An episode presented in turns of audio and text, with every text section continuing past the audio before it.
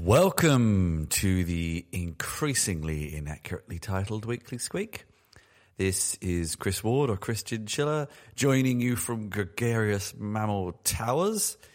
And I have Kate Lawrence with me, but she is jet-setting around the world in...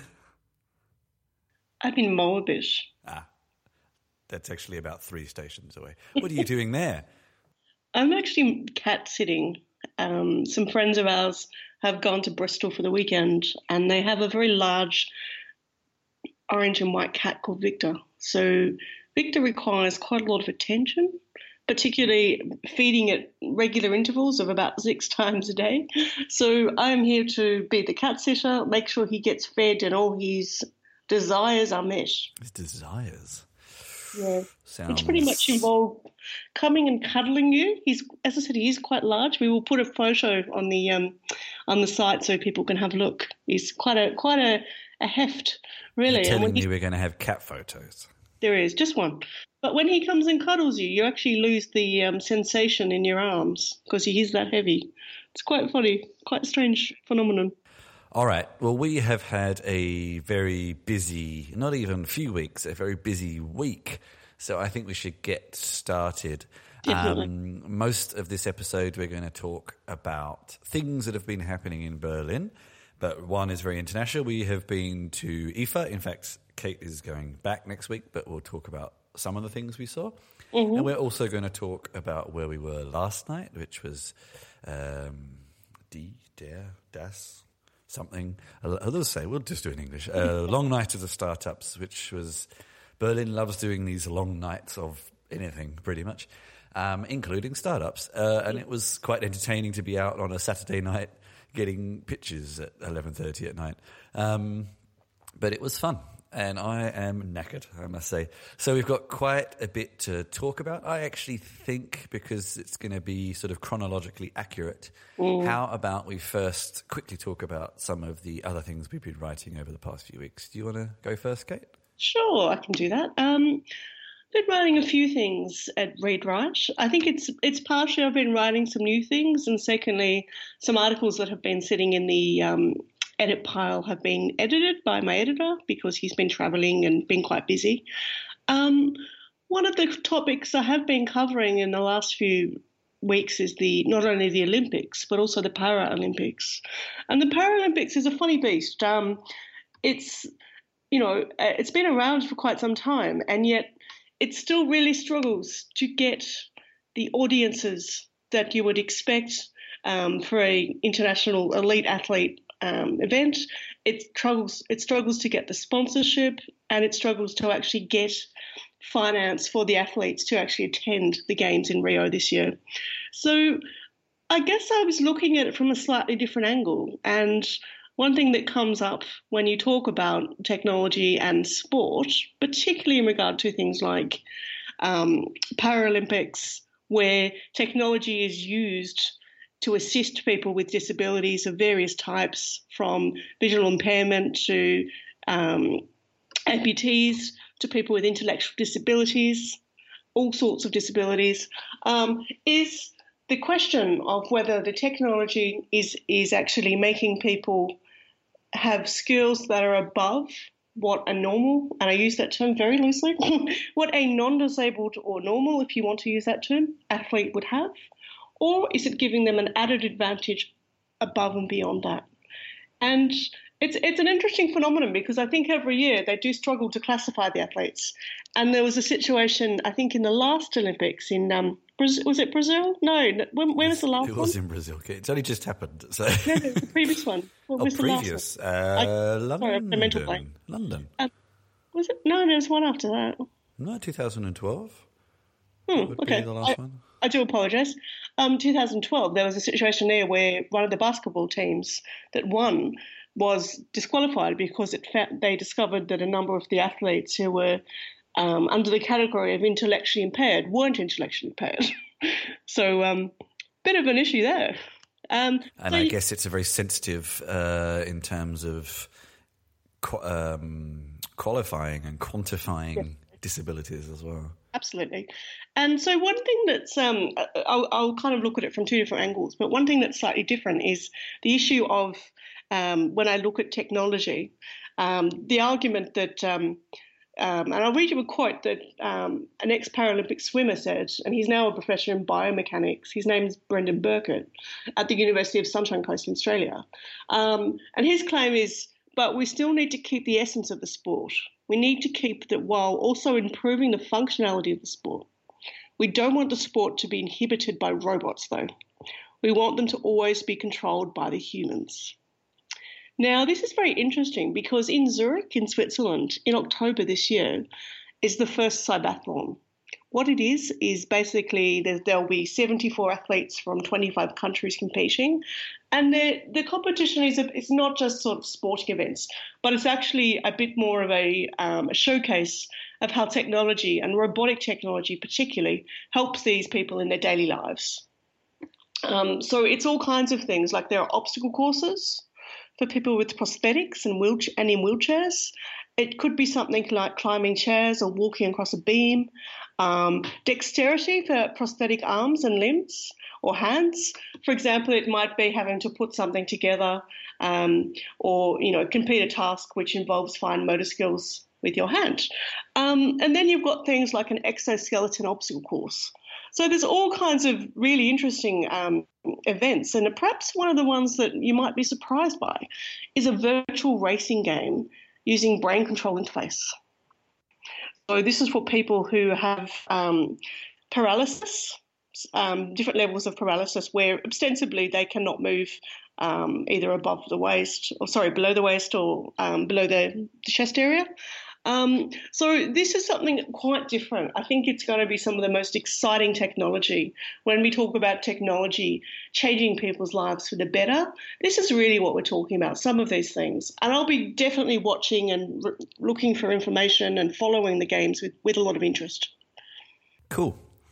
Um, anything else you want to quickly cover, or is that the main topics you um, want to I'll cover just, from I'll previous just cover another one very quickly, um, which is that... Um, I've had the pleasure of following a um, a rather fun competition which has originated in um, in Tokyo. It's actually the world's worst robots. It's called Hebocon. It's an annual robot competition for the technology ungifted. So it's a bit like a sumo race. If you imagine a you know a, a wrestling match type arrangement where the robots are trying to push their competitors off a board. But the way it works is the robots have to have very lim- limited low technology. So it's really lowering the difference and lowering the bar of robotic achievement here. Um, and when we're talking robots, bear in mind, we're not talking about the kinds of things we we know like Pepper and Nao and Sophie and, and Atlas. We're talking about robots that are made out of things like fast food wrappers, Barbie dolls, sex toys, all sorts of slightly bizarre things. And the um, people, the, the contestants are actually penalised if they have high-tech features um, in their robots. So it can be quite quite common to actually have someone helping the robots along with a finger or, um, you know, making sure things happen because they're unable to, to move a lot of the time. Um, and I guess the way they really look at it is it's a it's a competition where technical output can be thwarted by strategy and dogged performance. And I'd really hope it's great fun. It's hilarious videos. I would encourage everyone to have a look at Hebocon. Um, watch some of the videos. You'll be laughing your ass off. It's very funny. Did you get um, robot walls in Australia? No. Huh. But I know it. Yeah. I could imagine that would have been a lot more entertaining.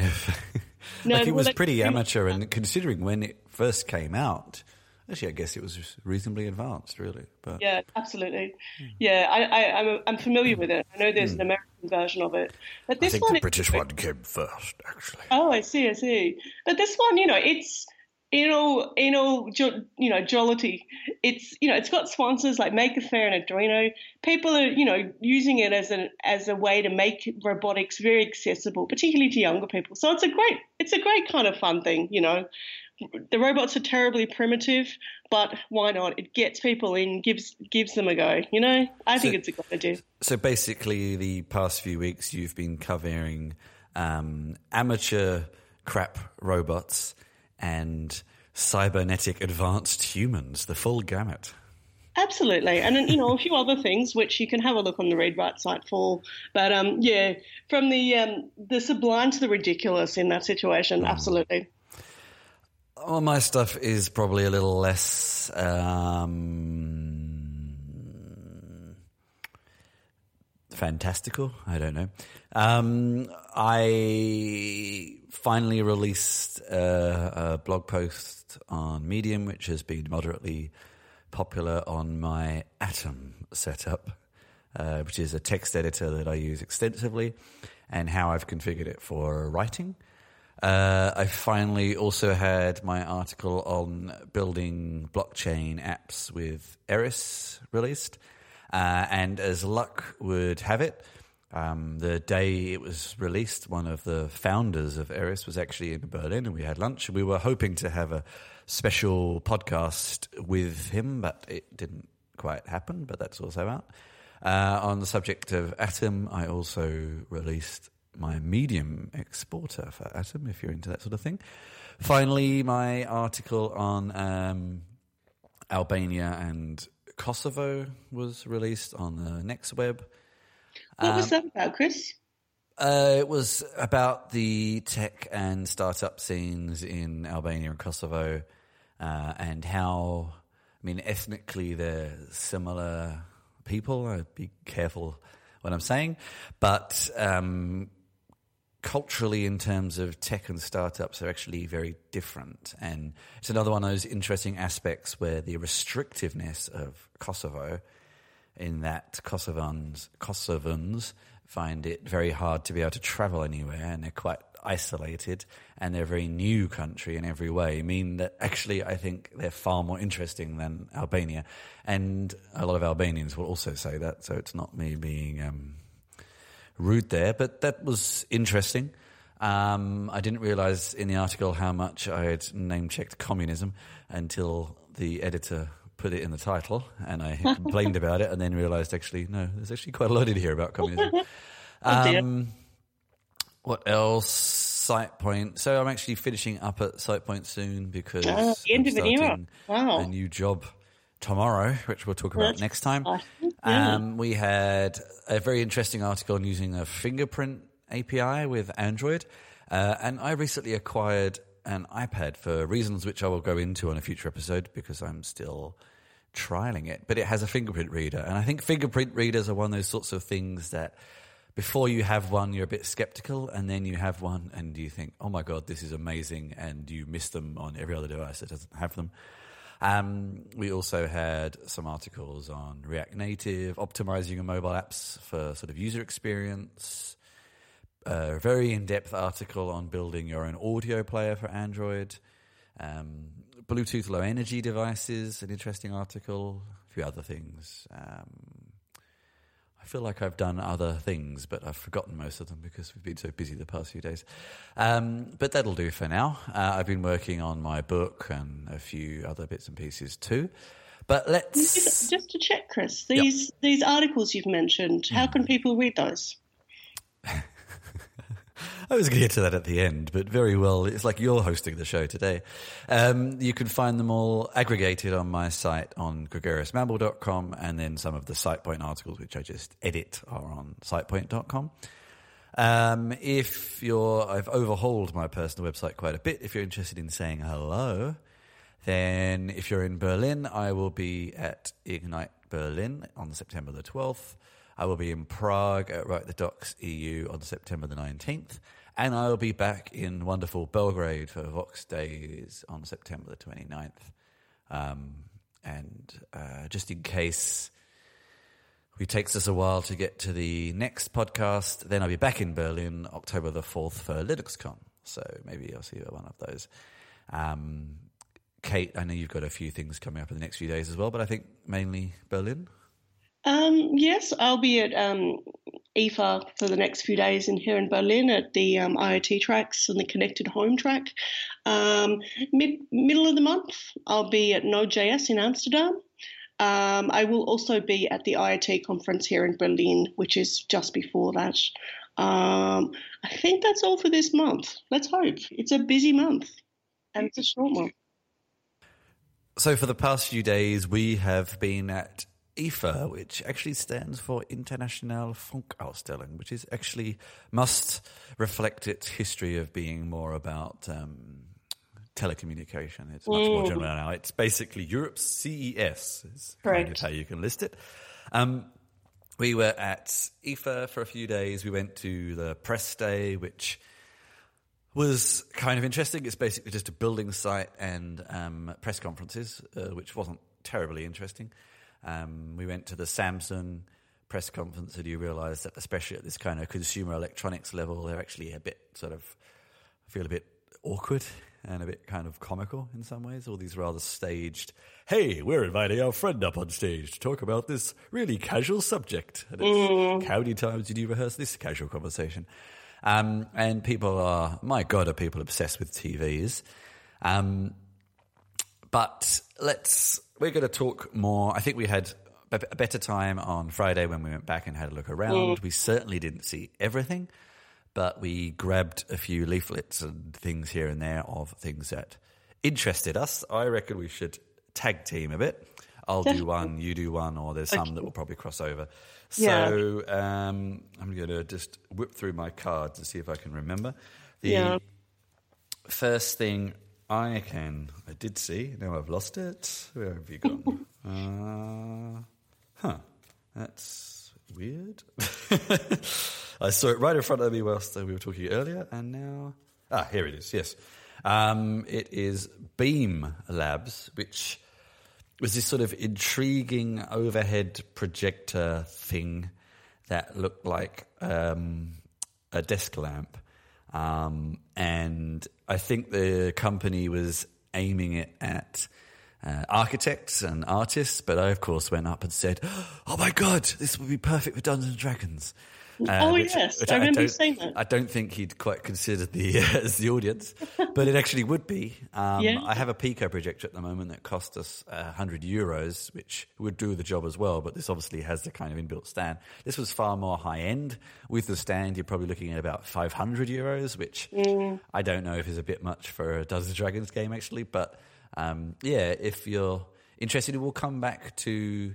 Actually, maybe we should carry on and talk about what we saw with Sony in relation to this, because it kind of took it a step further. So um, if you don't mind jumping around a bit, Kate. So Beam, Beam Labs was this um, fairly basic to sort of overhead projector, but we also saw in the Sony, uh, I don't think I have the paperwork, I think you do. I think I have it. Um, I think they called it something like the Innovation Lab or the yeah. X Lab or, you know, some kind of slick name. Do you want to explain what, what they had there?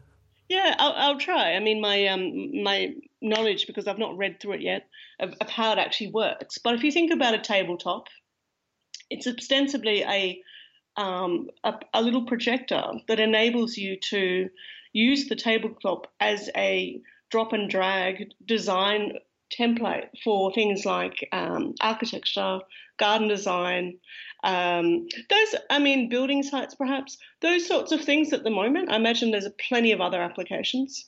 Um, it's worth stressing this was a prototype. So in terms of financing and all that stuff, we have no idea. But it's actually quite interesting. Um, and what you could do is, is you could, you know, effectively design a house, move rooms around with your finger touching the um, the tabletop. You could add greenery. You could move the greenery into the house even. You could add floors to the house, um, as in extra levels, all those sorts of things. And you could just see the applicability would be significantly, um, you know, significantly there. And I liked it because I know that there's a lot of talk at the moment of us- utilising architecture design through uh, virtual reality, particularly virtual reality, maybe a bit of augmented reality as well. And this just seemed a lot more simpler and a lot more accessible. You don't need to wear the clunky glasses and, and get that feeling of feeling a bit, you know, a bit nauseated or a bit out of it. And it was something you could do with more than one person, so you could engage simultaneously, like maybe a team could work on a design together on the same table. And it just seemed, you know, really yeah. quite... It, it was really moving into that kind of future of computer interaction space, like... A lot Definitely. of people for the past few decades have got hung up on touchscreens. Yeah. And we know that touchscreens have certainly worked with tablets and phones, but in terms of long-form computing, things like the Surface Pro and stuff like that. Uh, they're actually a little limiting and a little uncomfortable, but this kind of table style actually, um, yeah, was super interesting and mm. gives you that much more ability just to swipe things away and use physical elements as well. And I don't know how flexible it would be if you could actually. Mm. I've seen we've seen things like this in museums as well in yeah. the past, but they're always very single purpose, and I yeah. don't know how programmable this will be, sure. but um yeah it was super interesting, and there's some other really interesting things we saw with Sony, but we'll come back to those later. Yeah um also next door in the same area to Beam, we saw the Smarter A M, smarter dot a m, and interestingly Sony had another product similar to this. They seem to be about six months behind a lot of the startups. Mm. Um, so actually, also this week, I have been playing around, the article hasn't come out yet, but I've been playing around with something called the Vive, which was like a pre-packaged Arduino project with inputs and knobs and dials and everything sort of in one unit. And I guess this is a this is a... Uh, something that's been happening a lot recently of trying to take these uh, very good learning devices that were very much aimed at people who sort of know what they're doing and have a modicum of experience with hardware and making them more usable, basically. Wow. And this uh, Smarter dot a m company, based from uh, in London, I think, were um, had these sort of sets of little modules with sort of sound and sensors that communicated wireless, wirelessly, and then you could use a Scratch, uh, which, which, which I mean uh, M I T Scratch, the kind of learn-to-code tool style interface to connect them and get them to uh, do things to each other. Um, mainly aimed at kids, but also would be great for anyone wanting to learn those sorts of basics of programming visually and physically. And we will be getting our hands on a review unit for that very soon, because they're actually launching a new pack in October, so it timed very well. Um, yeah, and I found that super cool because I've been writing a bunch of articles recently on about learning to code. Uh, and then interestingly, we again saw Sony with something similar. I think it was called Mesh. That's um, right. Yeah, and it was actually a very similar idea. Um, I think that actually yeah. came out of the incubator program. Um, where they were, you know, they had, you know, either, um, I don't know, subsidised or supported or um, done some kind of sort of startup incubator with some developers and um, entrepreneurs. And I think where that's where, that's where the Mesh idea came from. I have heard of it before, but it would have been nice to get a bit more information. The um, Sony people didn't sort of have much there. No, they were just booth yeah. stuff. I mean, yeah. And sure. they're all prototypes and things. Um, of course. Yeah, they had a lot of other interesting devices as well, uh, based around the whole kind of Xperia brand. I, I think the Xperia as a f- series of phones hasn't been terribly successful, but it's recognised. So I think they're trying to sort of take the brand and use it in other places. Uh, they had like a Alexa crossed with a Wally desk robot that made you coffee and did all sorts of weird things. And oh, yes, that's right. I wasn't right. completely convinced by it, but it was kind of cool. Um, it had lots of things like that. But, uh, yeah, let's switch back to the startups from E F A. So we, you, I think you've written about them before, but we also saw Plume. Do you want to explain oh, yeah. Plume? Yeah, Plume is basically a um, a sensor device that's connected with a um, both an app and also an online map and database.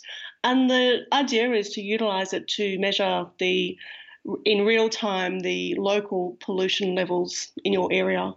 And it's based on the premise that where um, governments actually test for pollution in different cities, they uh, limit that to um, only certain places. So you may be, you know, five hundred meters away or, I don't know, a kilometre away and get a completely different experience. And what Plume did was they did quite a clever little marketing campaign, was they used a small number of racing pigeons and attached these tiny little backpacks to them, which had a sensor in them to monitor the air quality and um, I think it was the moisture in the air as well. around London. So it was a way to kind of get people talking. It's a bit of a media stunt as well, but it's a clever way to engage people about the idea of um, air pollution in a really simple sense. Uh, and, and what they've kind of done is they've encouraged people to be citizen scientists or data scientists, citizen data scientists, maybe that's the term that should be used, and, you know, take take take a bit uh, a bit of responsibility to be part of a movement where people are talking about this stuff and engaging and getting real-time information. So it's quite clever, and I think it's a nice campaign. I think what they do is interesting. I I think it's really going to come come into its own in this area, and the way it will become financially viable, if you're kind of wondering that listening, how do you make this stuff financially viable, is when it becomes part of the smart, the bigger smart city initiatives. And there's a lot of pigeons uh, around. There is, and there is a lot of smart city initiatives everywhere. You talk is talking about smart cities, and um, how you define a smart city is very varied. I mean, you've got some places like Berlin that are wetting themselves because it's like, oh, we now have public Wi-Fi in the train stations, but only some of them. We're still testing that, which is, you know, kind of slow to come. And then you've got your, you know, your connected street lights and your security systems, blah blah blah. But I think this is where it's going to come into its own. And what they'll do, those kind of companies, is they'll partner with the bigger ones that are running these um, these smart cities. Because I have heard the claim, is there space for startups within smart cities? They're effectively run because, you know, government, the local governments apply for funding um, through the, the E U funding or some other bodies in different countries, and they partner with um, with big business. So they might a, a big one is Cisco, maybe Philips. Um, I think in Berlin they're doing it with um, let me see, I wrote it down. Uh, Panasonic. So, you know, this things like Plume and the smaller competitors, and there's a number of them, I've written about them before, will be, you know, becoming part of that whole scene. Mm. On the subject of smart cities, one of the other interesting, uh, this was part of a design awards thing we saw, was oh, CLYC, yeah. which, uh, which is C L Y C, um, which was a smart bike lock. Um, mm. If you've ever seen like the public bike schemes in London and Montreal and uh, Paris, I think as well, the uh, Bixit, the Canadian companies, the big sort of fat tired bikes, mm-hmm. they have those sort of locks on the wheel that you put the bikes back in. It's a bit like that, but on a smaller scale and designed more for businesses, uh, private park spaces in offices and things like that. But the other interesting aspect that they were adding to that was, of course, the ability for cities to be able to track uh, who rides where and how many people are riding to work and to which workplaces and things like that. So it sort of connects in. Um, but, yeah, these are not street furniture. These are sort of mm. like private car parks and things like that. Sure, sure. Yeah. Which was interesting. That was also uh, an interesting one. Yeah, it's an interesting challenge. I mean, you know, somewhere like Berlin, um, bike theft is a common occurrence. And to the extent that even if you use a, um, a hardcore lock like a D-lock, um, attach your bike, they will cut what, what they can of your bike off the lock. And when you when you go back to your bike, what will be left is what was on the, um, the lock. So it might be one wheel. Well, that's a sort of whole other conversation, I think. Yeah, uh, it is. Yeah. Um, no one's solved that one yet. no. Um, now, the other two I'm going to throw in, which I think were of more interest to me than you, um, were the Mic Me, which was initially a little seemed a little uninteresting and then became more interesting, especially relevant to what we're doing now, because Kate and I wanted to try and do some live podcasting from I F A and it didn't really work out. But this is sort of, I don't know, it's sort of like a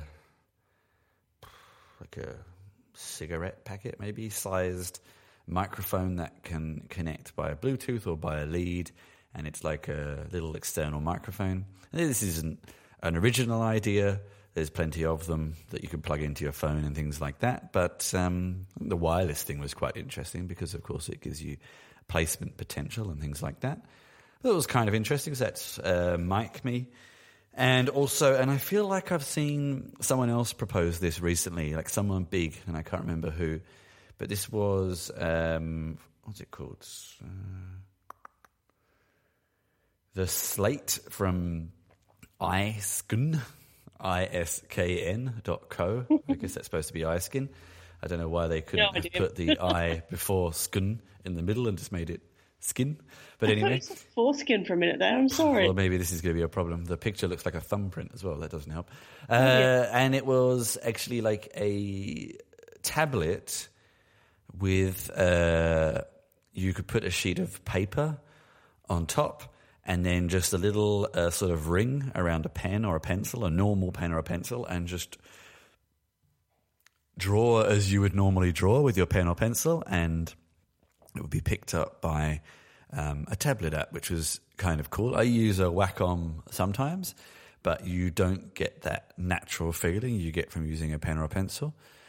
It's just limited to the iPhone, iPad application at the moment, but they did obviously say they're looking at uh, doing Photoshop support and things like that. So it was interesting. Um, any other things that took your interest at uh, E F A? Yeah, I'll um, I'll do I'll do one more because I know there's lots of other things to talk about, and it's basically um, let me just open the page. I've, I've I think I've had the link here. Um, where's it gone? Da, da, da, da. Joy of so- oh, here we go. Yeah, it's a fridge cam from a British firm. And basically what the fridge cam does is it enables you to um, see inside your fridge remotely from your phone or your computer, and you're able to um, see what your, what is in there, and it avoids, you know, the idea of buying excess, buying multiple copies of things, or, um, you know, reducing food waste ostensibly. And I think the biggest um, interest, my biggest interest in this and why I think they're actually going to make a killing is it's not the okay. They're not the first person who's done this.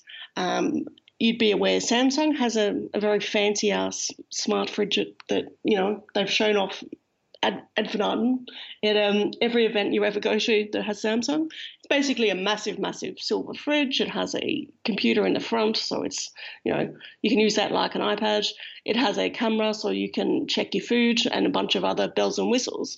But it's, of course, extremely expensive.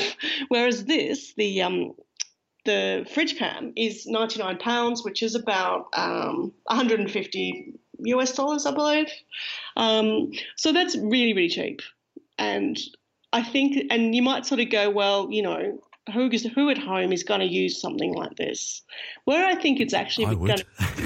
That's just a great idea, personally. How many times and do we go? To... Do we have the? Although I, you know, you can't you can't look inside cartons, of course. But yeah, hmm. and I was interested about the fridge door too. If it got, if you can see the fridge door, I'm going to ask them that uh, once I get time to actually do some do some interviews for people I've I've met over the last week. But where it will come into its own is actually uh, laboratories that have refrigeration and um, factories, manufacturing places, things like that. Because a, a big thing that's been happening there over the last few months is um, sensor technology, to use sensors remotely to measure temperatures. What they used to do was have someone physically go around three times a day um, in hospitals and uh, scientific laboratories and measure the temperatures uh, for the um, the blood that's kept there, the organs, et cetera, et cetera, um, vaccinations. So these kinds of things, I can see there being a lot of uses in, in a um, industrial setting or a healthcare setting. Or a food set. There you go. I just, and here's me just thinking it was for bread and eggs, but uh, yeah, that's true. That's true. yeah, I, I was. It was. We haven't really talked too much about a lot of those big announcements, but it's funny when you go to somewhere like E F A and you suddenly remember how many companies make bloody fridges and ovens and vacuum cleaners, just yeah. room upon room upon room yeah. of, and, and some of it is. Interesting, and some of it is just such generic crap. Um, yeah, yeah there's so and, much and of sometimes it. I think there's a little bit of technology for technology's sake. Let's make it interesting so people will, will engage with it. And the, the only one that kind of interests me, because I've I've been it's something I've been following for a while, and, and it, it relates to what um I guess what we've been talking about, the smart fridge idea, is actually the notion that through sensor tech you'll be able to um. basically not only see what's in your fridge, but order more food. And one thing that Samsung has actually done is a deal with Eataly, which is um, a online marketplace. I think it's like fancy food or something like that in Italy. Um, surprise, surprise. And it enables um, people to order food remotely. And I, I, my understanding, and I'll have to read up on this, I don't know how sensitive this is yet and how um, how advanced, but the basic idea of what's going to happen in the future is when you buy your food in the shops, your food will have a sensor on it. Um, you'll be able to uh, read the use-by dates, expiry dates, so you'll know what to eat first when it's in your home. But also when your food runs out, you'll um, be able to order the food, or it may be ordered automatically for you, so that you get the um, you know, the replacement when you run out of your milk. And, and this, um, this this sort of reflects into a lot of the smart packaging. I mean, we much. have barcodes. Yeah, barcodes have been with much. us a long time. I, I don't know what is embedded into a barcode, if there's things like expiry dates and stuff. But of course, um, if you had packaging that tracks more information, you Uh, you can use these devices to tell if things have gone off, if yeah. what ingredients are in things for, say, a friend who's visiting who's lactose intolerant Correct. or gluten intolerant Correct. or something like that. Um, yeah, and it's it's. I remember years ago, years Ooh. and years ago, we've been talking about smart fridges being able to order food for you for yeah. decades. I know. And this is initially, the thing, yeah. it was just like, why? Because we didn't yeah. even have the internet or online stores, so yeah. who cared?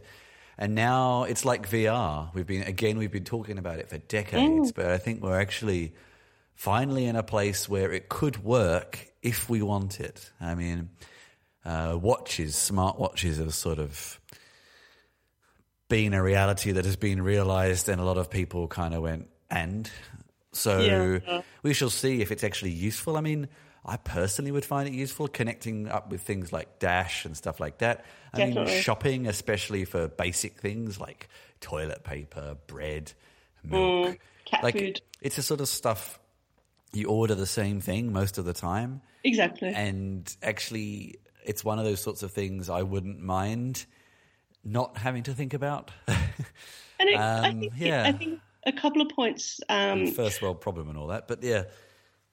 Yeah, a couple of points about it. I mean, firstly, it comes from that idea that traditionally a lot of people did have a standing order at a supermarket or their local shop in maybe the fifties and sixties, where they would go to the shop and the box would be packed and ready to go every two weeks or every week with the same things in it.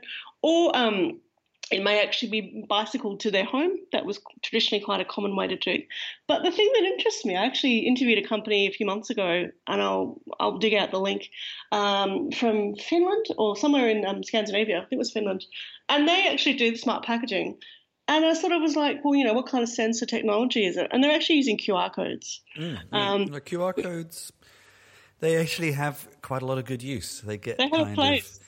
Yeah. And Q R codes are a funny one, because when they first came out, or when the, I, I became first aware of them, I would rephrase that, um, which would have been, um, I don't know, maybe ten years ago, something yeah. like that.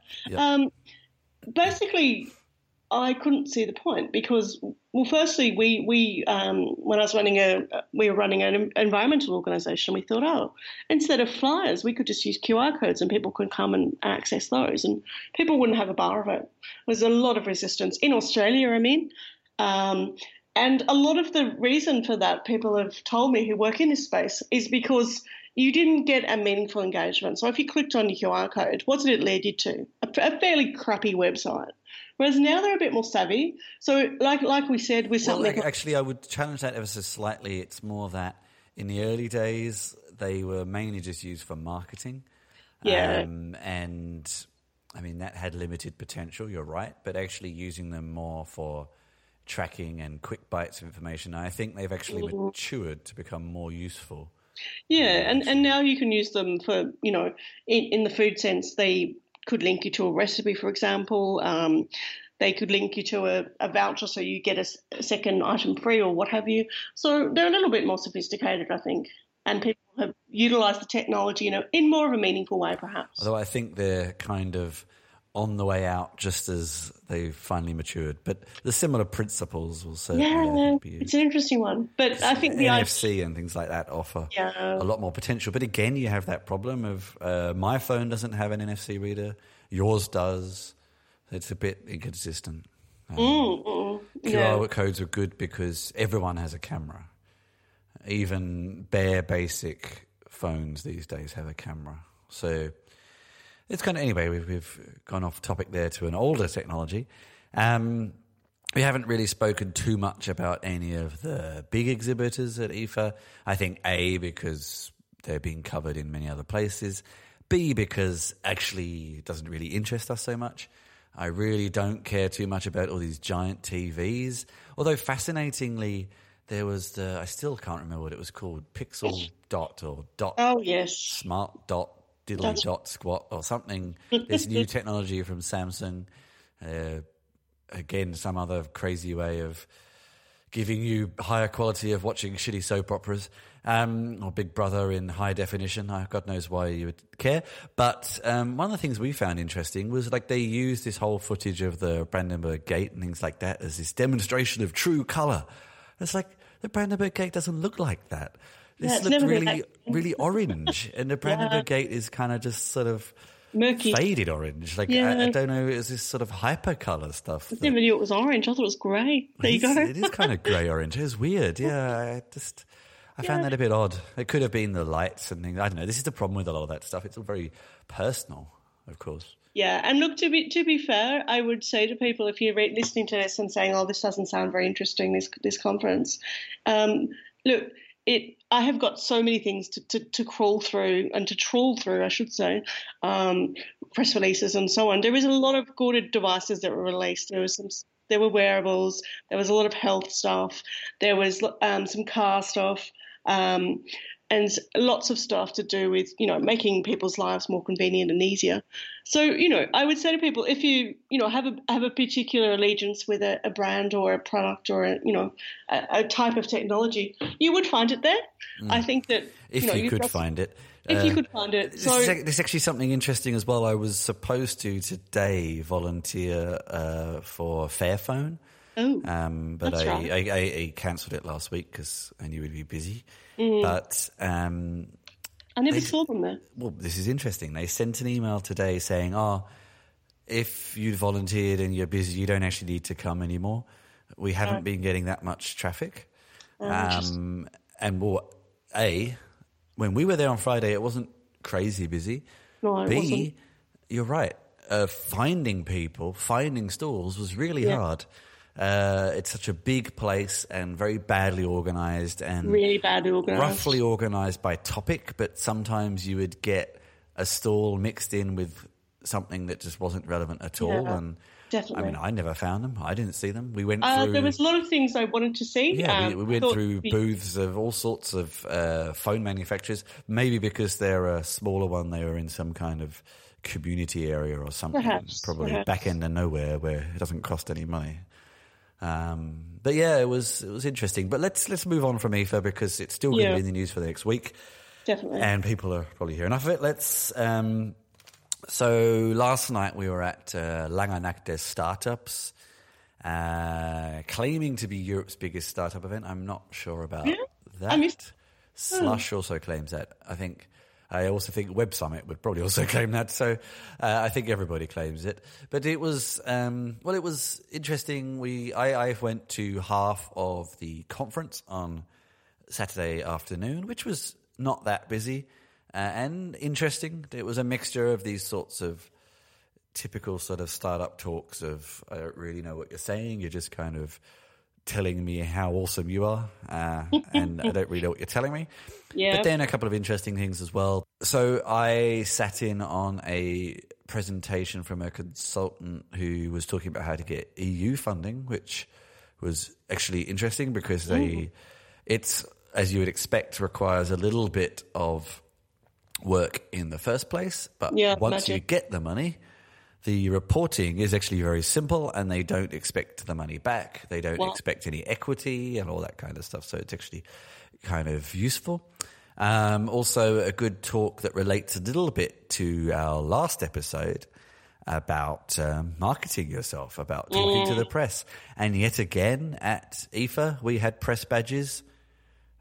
No one seemed to want to talk to you. It's kind of weird. Uh, it seems to be very unique to... Uh, European um, yeah. startups, but uh, and a few other things, and then finally a closing keynote from Christian uh, Heilmann, who gave a very good talk on kind of the future. Yeah, it was interesting because I have seen him. He works. He used to work for Mozilla, now right. works for Microsoft, and he works with the Edge team, the browser team.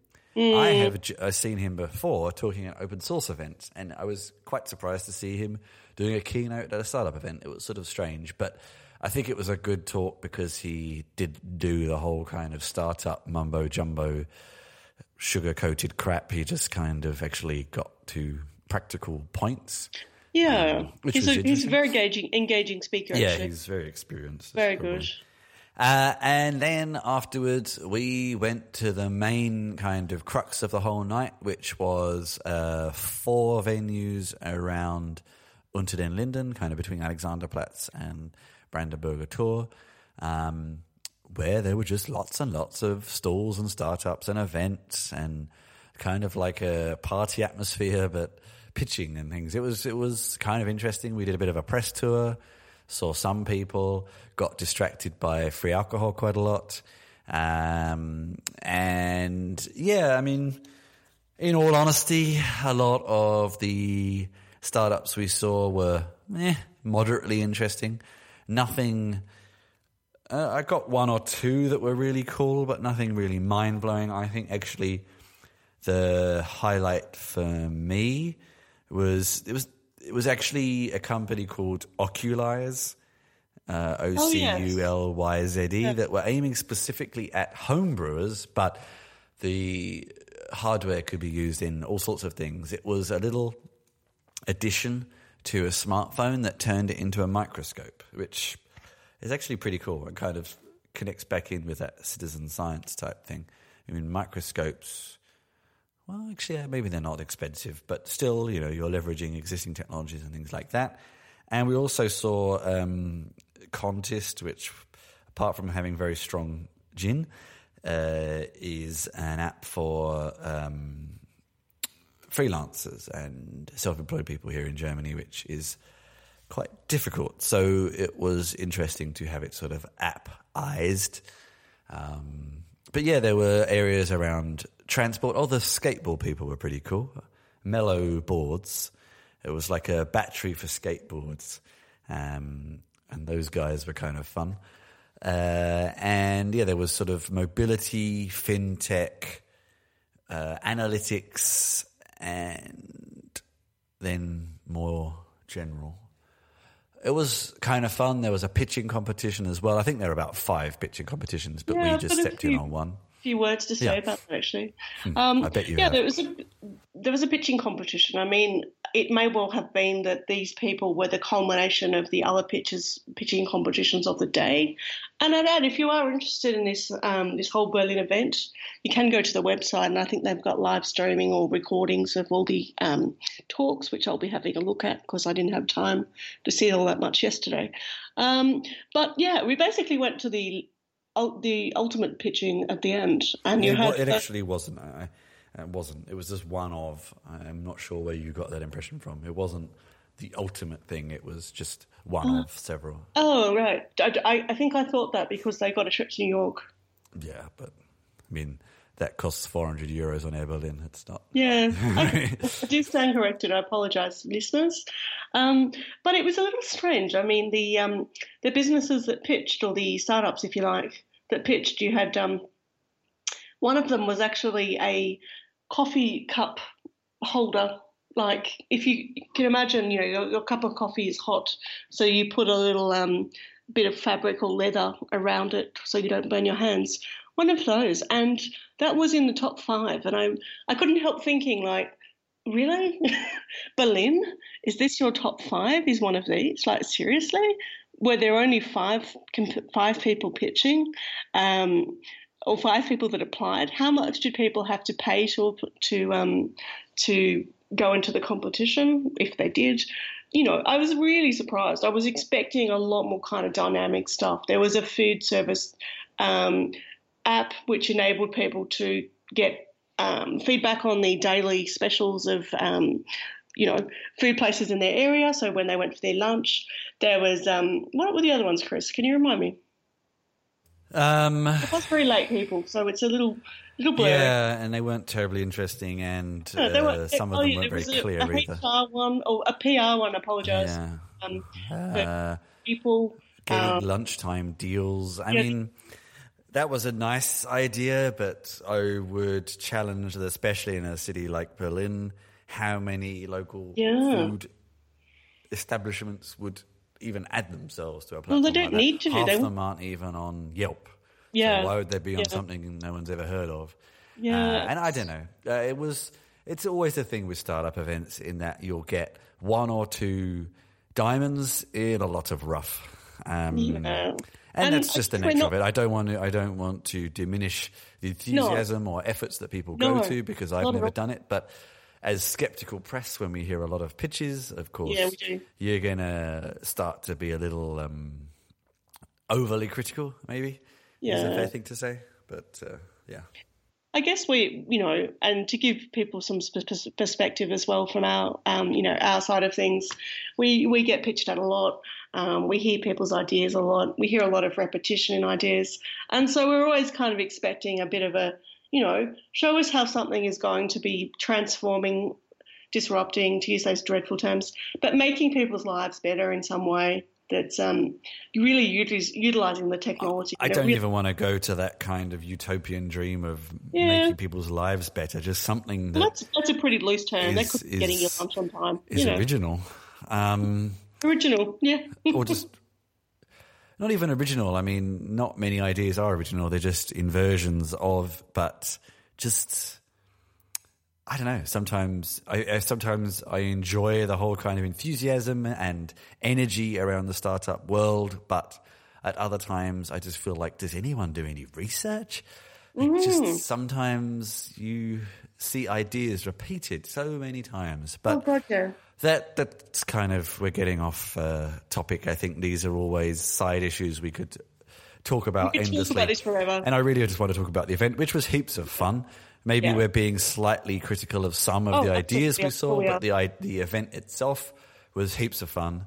Um, yeah. And yeah, it was uh, exhausting. I Definitely. don't know how much we walked over the next few days. You've been using a step tracker. Maybe you could see because it feels like. Feels like I've walked up and down a mountain three times the past couple of days.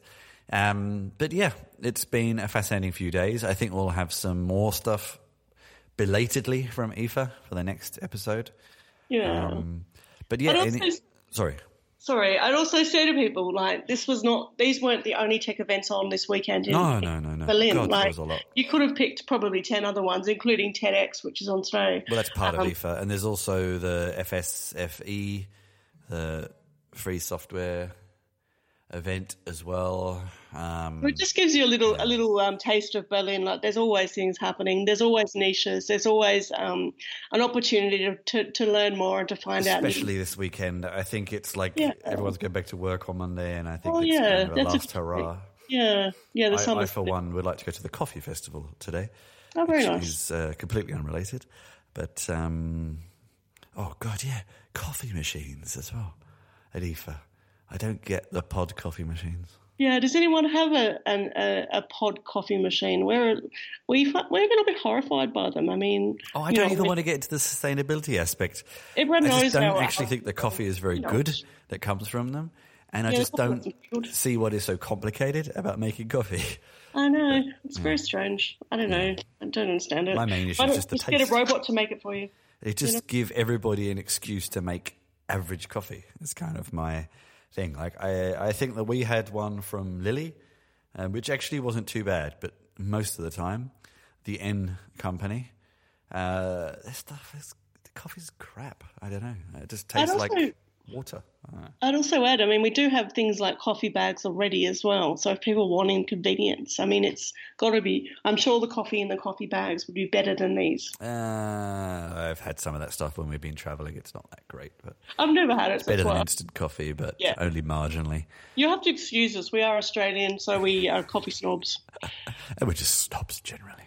Yeah. Okay, we have been talking for quite a while. There was a lot to cover. Yeah. Um, so yeah, I don't know what the topics of discussion exactly will be for the next episode, But as always, there will be a summary of some notes on gregariousmammal.com slash podcast. Actually, I say as always, last episode was the first time I actually got a webpage up, so that now exists. Um, if you enjoy what you hear, please go and rate and review us on SoundCloud or iTunes or wherever you happen to be getting the episode from, or on uh, Product Hunt, or just with your friends. And, yeah, and I would, and, I would uh, add one, yeah. I'd add one thing there. If you um, do have something you would like to, to talk like about. To be interviewed. Um, hmm? If you would like to be interviewed. Yeah. This episode I am also for the first time using the awesome stalwart of Mac audio engineering, Audio Hijack, to merge multiple inputs. So yes, I can now record Skype conversations properly. So if you want to be interviewed, you can be anywhere you like, as long as you have an internet connection, of course. You could just mail it in and we could... Anyway, we're rambling now. Let's get out of here, Kate. Um, we have been rambling the past few days. Let's yeah, stop rambling at people. And yes, for another weekly squeak, I have been Chris Ward, Chris Chinchilla. You can tweet at me at Chris Chinch. Catch me at gregariousmammal dot com. And you have been... Kate Lawrence from ReadWrite and my own personal... Um, mind space, I guess. Your own personal mind space. Yeah. Can people tweet at you? Sure you can. Kate, which is C A T E, underscore Lawrence with a W. And do you have a website? No, just read write dot com. Not yet, but maybe I should set something up. That might be a good idea. Yeah, Put maybe up. we should get Squarespace uh, sponsorship and then oh, you can use oh, a Squarespace no. account. I'm not, uh, too hard. Squares, I found Squarespace a bit tricky. Um, but yeah, maybe I'll set up a little blog or something and put all my stuff together so people can read it. Cool. All right, until next time, enjoy what you do. And if you have been, thanks for listening.